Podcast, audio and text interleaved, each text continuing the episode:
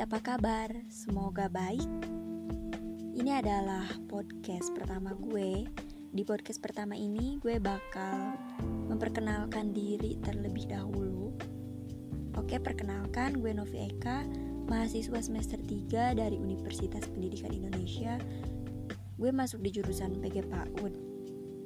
Buat teman-teman yang penasaran, apa sih yang bakal dibahas di podcast gue ini, di podcast sharing ringan?